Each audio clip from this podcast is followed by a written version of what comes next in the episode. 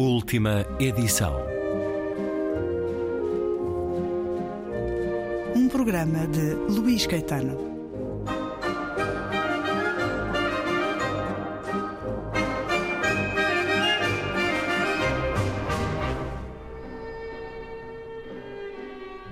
Regresso à conversa com Walter Gomes a propósito do mais recente romance As Doenças do Brasil. Este é um livro que é um grito de nações indígenas massacradas, martirizadas, exploradas pelo homem branco desde o primeiro contacto, sempre na senda do lucro, do poder, da manutenção do status quo das indústrias de extração da borracha, mineiras, também o próprio colapso da biodiversidade é uma forma de, ao longo especialmente das últimas décadas, se matar, se perseguir, se extinguir uma cultura originária do Brasil. A questão do racismo, as personagens principais deste livro são muito marcadas pela cor da pele. Honra, que é filho de um estupro de um homem branco a uma indígena e por isso é apodado muitas vezes de o feio ou de vergonha. E também meio da noite que é um negro espécie de revelação de uma cor perante a comunidade indígena esta comunidade neste tempo em que trata o seu livro porque é que quis escrever sobre este encontro entre os povos indígenas e o negro, cor que para eles era um completo mistério. Uhum. Eu fiquei muito impressionado quando li sobre eh, os, os tempos prévios à abolição a, a, criação dos primeiros, eh, das primeiras uh, cidades clandestinas negras, dos primeiros mocambos e dos primeiros quilombos. Fiquei muito impressionado uh, quando, quando percebi que, historicamente, era comum que, que, na deriva à procura de onde estariam os, as, as, cidades secretas, não é?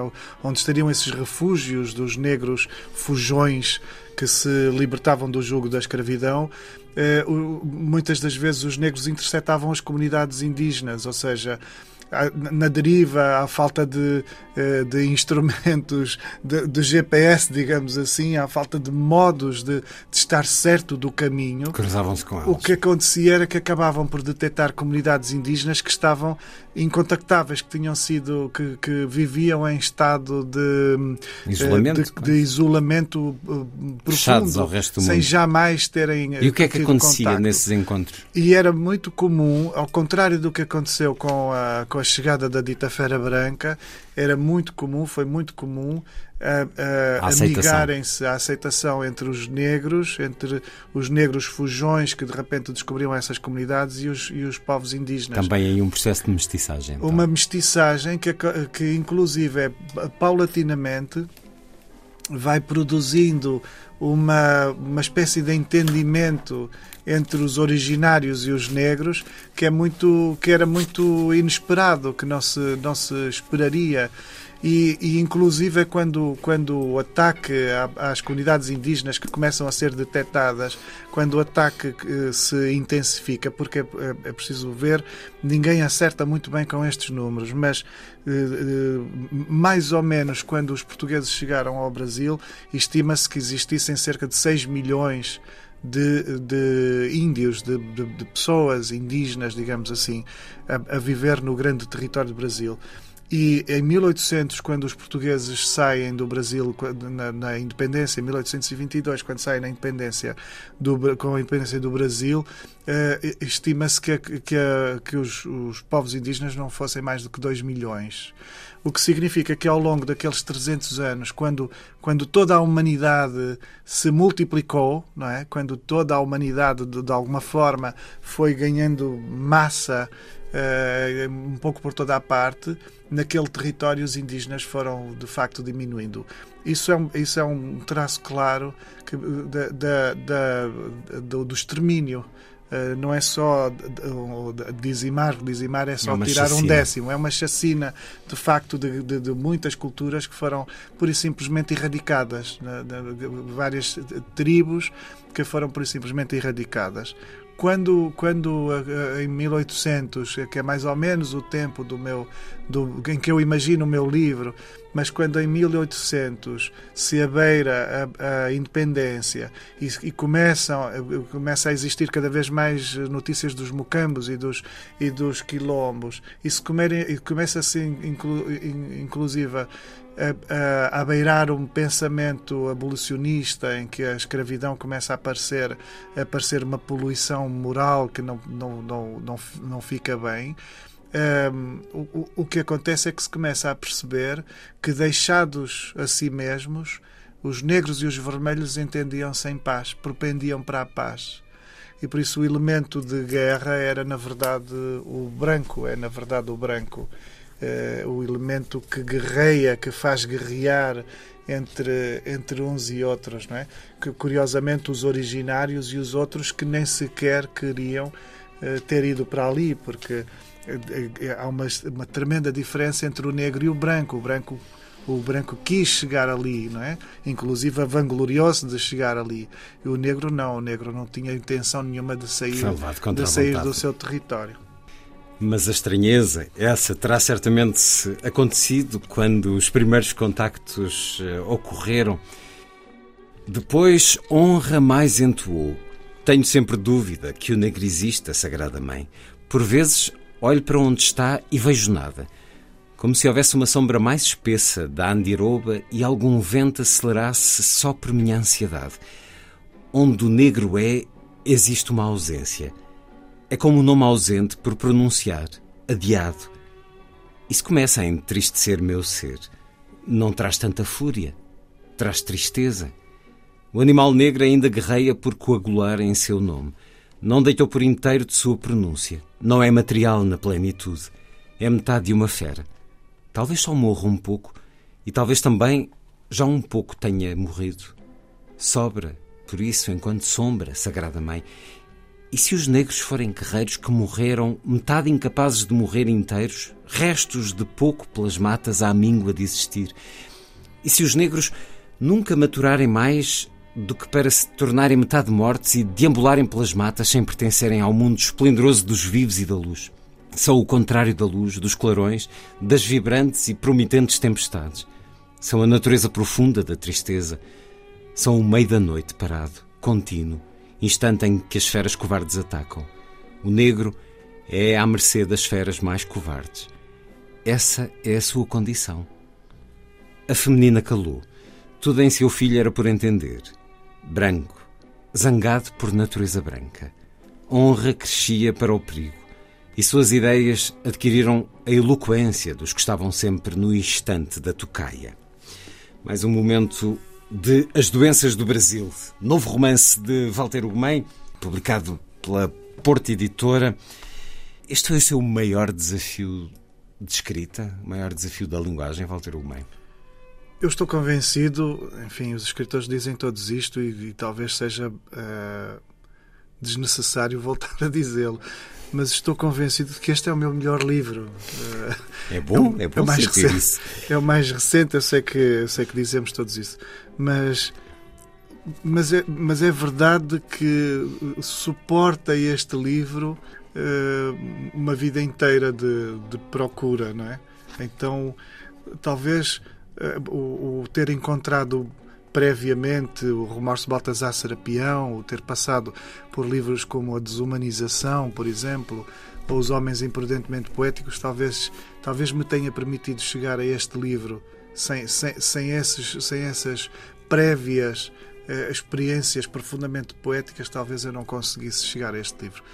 Agora, o que este livro me trouxe de angustiante responsabilidade foi o dirigir-me a, a, esse território brasileiro que eu, que eu tanto, tanto adoro um, e precisar de me manter crítico, precisar de me manter livre e ao mesmo tempo uh, provar um certo amor ou, ou, exercer um certo amor. Porque não está em causa ser benevolente, não está em causa. Uh, existe uma certa compaixão, mas, mas não está em causa escamotear, fazer, fazer, criar uma máscara de uma certa sedução. Nós não, eu acho que não precisamos mais de, de uma imagem do Brasil sedutor. Nós precisamos de uma, de uma imagem de um Brasil concreto, fraturante, e precisamos lidar com um Brasil assim. E por isso, isso sim, isso desafiou-me muito na construção deste livro, a criação deste livro. E a linguagem tem que ver com isso, tem que ver com o criar uma. traduzir através da linguagem, ao mesmo tempo essa exuberância, mas ao mesmo tempo essa coisa exótica, meio bestial, meio meio coisa que vem da mata de facto, porque por causa da, da impressão que a mata me causa, do tamanho da Amazónia, do, do, da profusão dos bichos, do tamanho dos bichos. Eu queria que este livro parecesse de facto um lugar. Eu quero que o livro, ao ser lido, pareça de facto um lugar com esse assombro e essa maravilha com que o Brasil me, me, me, se inscreve no meu, no meu, na minha memória, no meu imaginário. Isso sim, isso foi uma foi uma tremenda dor de cabeça por um tempo, enquanto enquanto as coisas não se foram descodificando, não se foram compo, não se foram compondo, enquanto não houve uma certa revelação, porque escrever é sempre do foro da revelação a sensação que eu tive foi que passei uns bons anos à, à deriva, uns bons anos à procura. Mas, mas fico felicíssimo. Eu, eu gosto muito de pensar. Aliás, eu só acredito estar a fazer um, um, um, trabalho decente, não vou dizer bom, mas decente, honesto, se ele for um trabalho em direção ao risco, em direção ao perigo acredito muito pouco, ou interessa-me muito pouco a, a, a, posição do escritor, ou a posição que eu pudesse adotar, no sentido de me apaziguar com todas as coisas e de me, e de me deixar confortavelmente a escrever sobre o que eu sei. E então, é, é, é, categoricamente, a mim interessa-me ir em direção àquilo que eu não sei. Interessa-me ir em direção a uma certa escuridão onde eu, onde eu me mexo por puro pressentimento e por isso este livro é, é, profundamente intuitivo. Ele nunca seria, nunca teria validade histórica propriamente ou antropológica, sociológica. Ele tem uma validade poética e eu vejo isso como uma ciência. Eu vejo a poesia como um outro tipo de ciência, um outro tipo de conhecimento e, e acontece obviamente por eh, por uma por uma intuição, um pressentimento que nos oferece que nos oferece coisas de saber. Por isso, de facto, é um livro que, me, que, que ao menos a mim me oferece coisas de saber, mas que são sabidas por, uma, por, por me abandonar ao exercício da meditação e do pressentimento. Nessa deriva que referiu, uma deriva onde nos últimos anos eh, tem ancorado em lugares com culturas e mitologias muito próprias e que fizeram um caminho, também como referiu agora, para chegar aqui. Deu-nos eh, de uma forma muito vincada o seu caminho do mundo na Islândia, no Japão, agora no Brasil. Recebe ao mesmo tempo como que acrescenta a esses lugares, acrescenta algo. Este é um livro que é Brasil, tal como os outros eram Islândia e Japão. O que é que este caminho representa? O que é que isto está a deixar em si? É um caminho que precisa de mais ancoradores de outros lugares? Talvez, talvez, eu, mas isto tem muito que ver com essa, com essa intenção de me perigar, de, de não me deixar arriscar, boicotar-me, boicotar-me, tirar-me o tapete debaixo dos pés, não me sentir, ser estrangeiro, ser estrangeiro uh, em mim mesmo, na minha, na minha capacidade de escrever ou na minha intenção de ser capaz ainda de escrever e por isso é, obrigar-me a ser mais do que já fui, não é? Porque seria. A, mim faz-me alguma alergia que os escritores não sofram.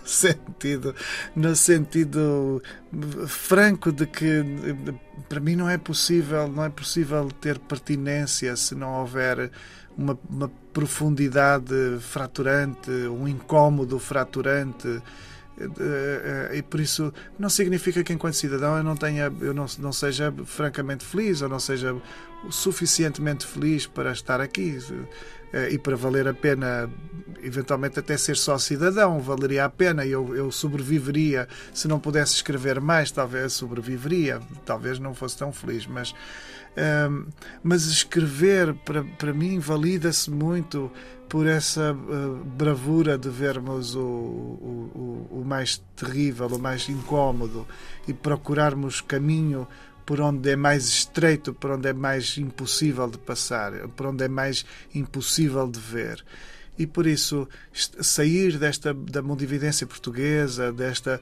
do estabelecimento mais ou menos eh, já tácito das premissas do, do, do, mundo como nós as vemos aqui, como nós as estabelecemos em Portugal, sair disto para mim é fundamental porque eu quero entrar no livro sem ter, sem ter demasiadas muletas. Não é? Eu vou ter sempre esta muleta, este, este apoio de ter a língua portuguesa, que é uma língua que, que é minha e que eu vou conhecendo, vou estudando tanto quanto posso, mas mas eu não quero eu não quero sentir-me a criança levada pela mão. Eu quero sentir que que vou eh, na, na, profunda cegueira e vou tateando e por isso não há ali um, uma, um indicador não tenho mapa. Eu preciso de facto de dentro das palavras de tatear não é? De de, de, de sujar. E eu só, só concebo hoje, depois de tantos livros escritos e de 25 anos de, de textos e de, de, livros publicados, eu só concebo que vale a pena escrever outro livro se for um livro que seja impossível escrever agora.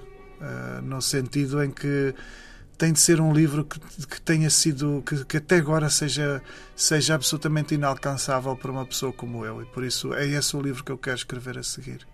Para que resulte tal como este poema de assombro um sentimento que tem para com ele as doenças do Brasil o novo romance de Walter Ugumem com a chancela Porta Editora. Nós vamos continuar e concluir esta conversa no próximo programa da última edição